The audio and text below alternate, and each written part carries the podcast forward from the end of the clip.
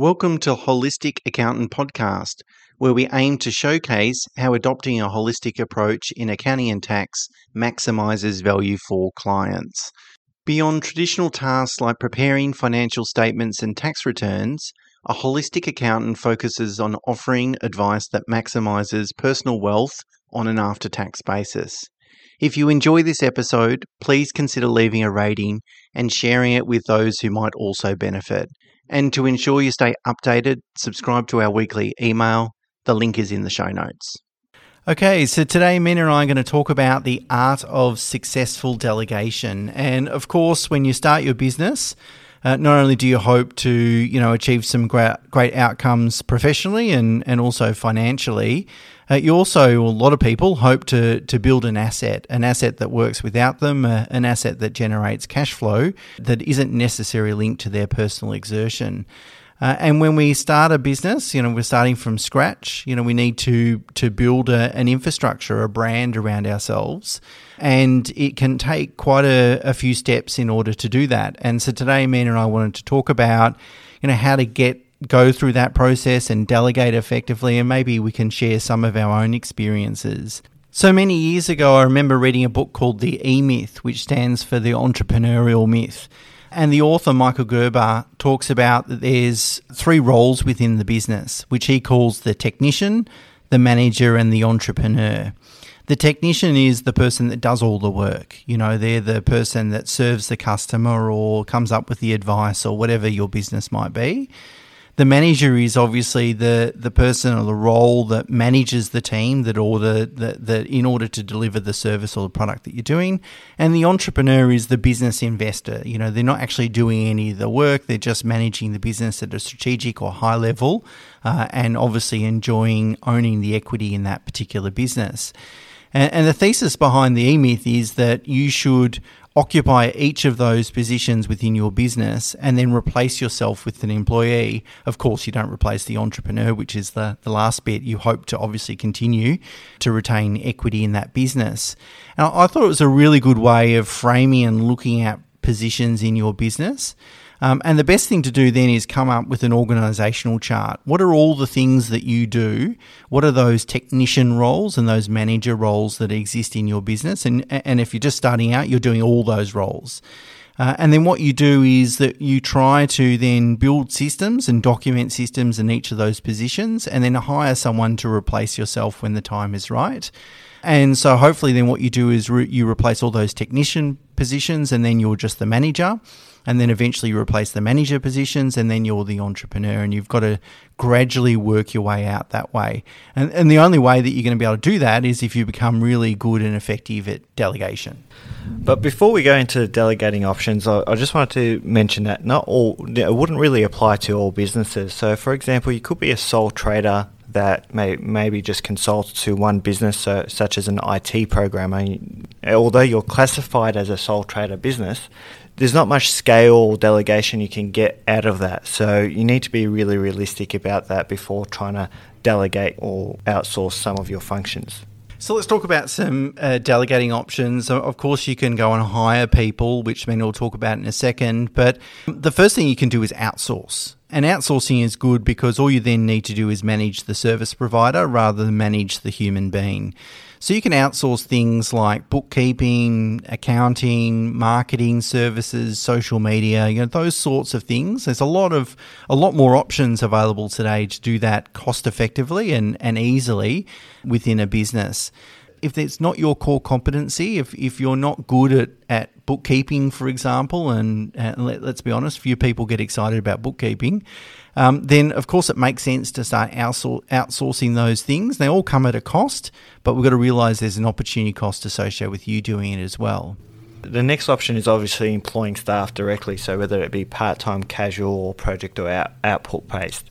You really got to determine what kind of work is first available or what kind of scale you're going to get before you, you commit to someone because obviously with part-time or full-time based staff you know there's that commitment of you sort of annual all the annual leave accruals and, and, and sick leave and so forth so it's really important to know whether there is enough scale within your business or if there is enough work in the pipeline before you fully engage someone And I think it's really important, Mena, that we understand that no one's going to work as hard as you do. That's an unrealistic kind of assumption and something that I ha- have found business owners sort of fall into that trap.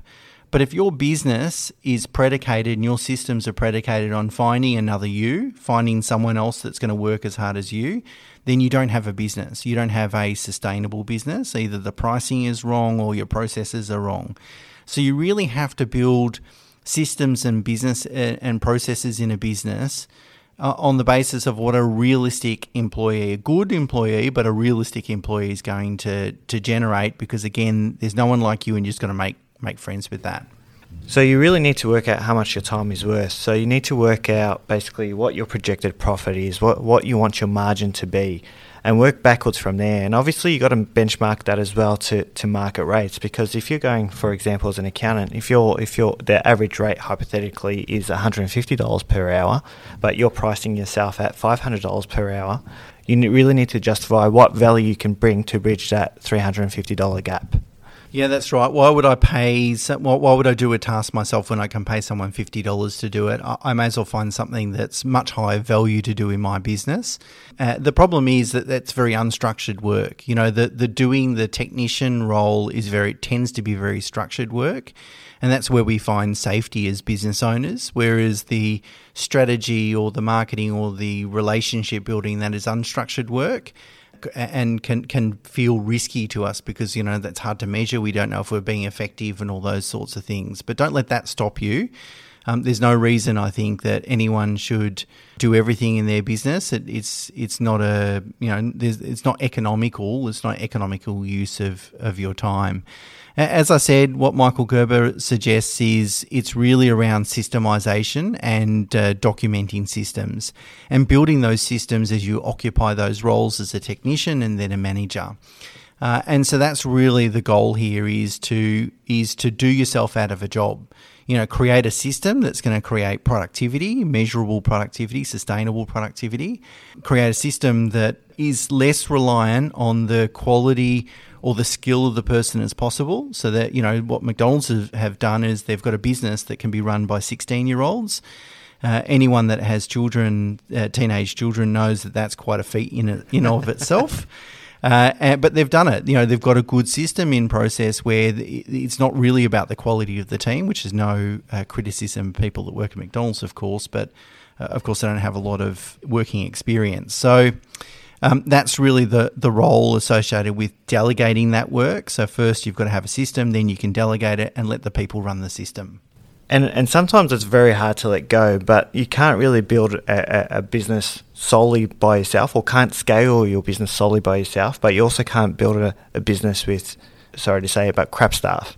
So you really need to make sure you employ the right people, people that don't necessarily replicate all your strengths, but some, maybe someone that's you know complements your weaknesses to help you grow your business. Setting up and communicating all your values, all your all your standards. Make sure it's all, all systematic. You know, in our business, we, we use a lot of programs and softwares that uh, that uh, inputs sort of checklists and task driven items to help us ensure that we produce great work each and every time.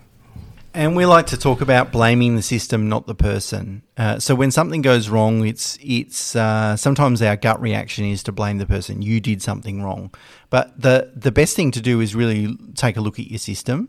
Now, if someone's not following the system, that's not a great team member, and maybe they need to find somewhere else to to work. But mostly, it's it's really about systemization. Is what what can we do? What processes can we put in place so that mistake doesn't happen in the future?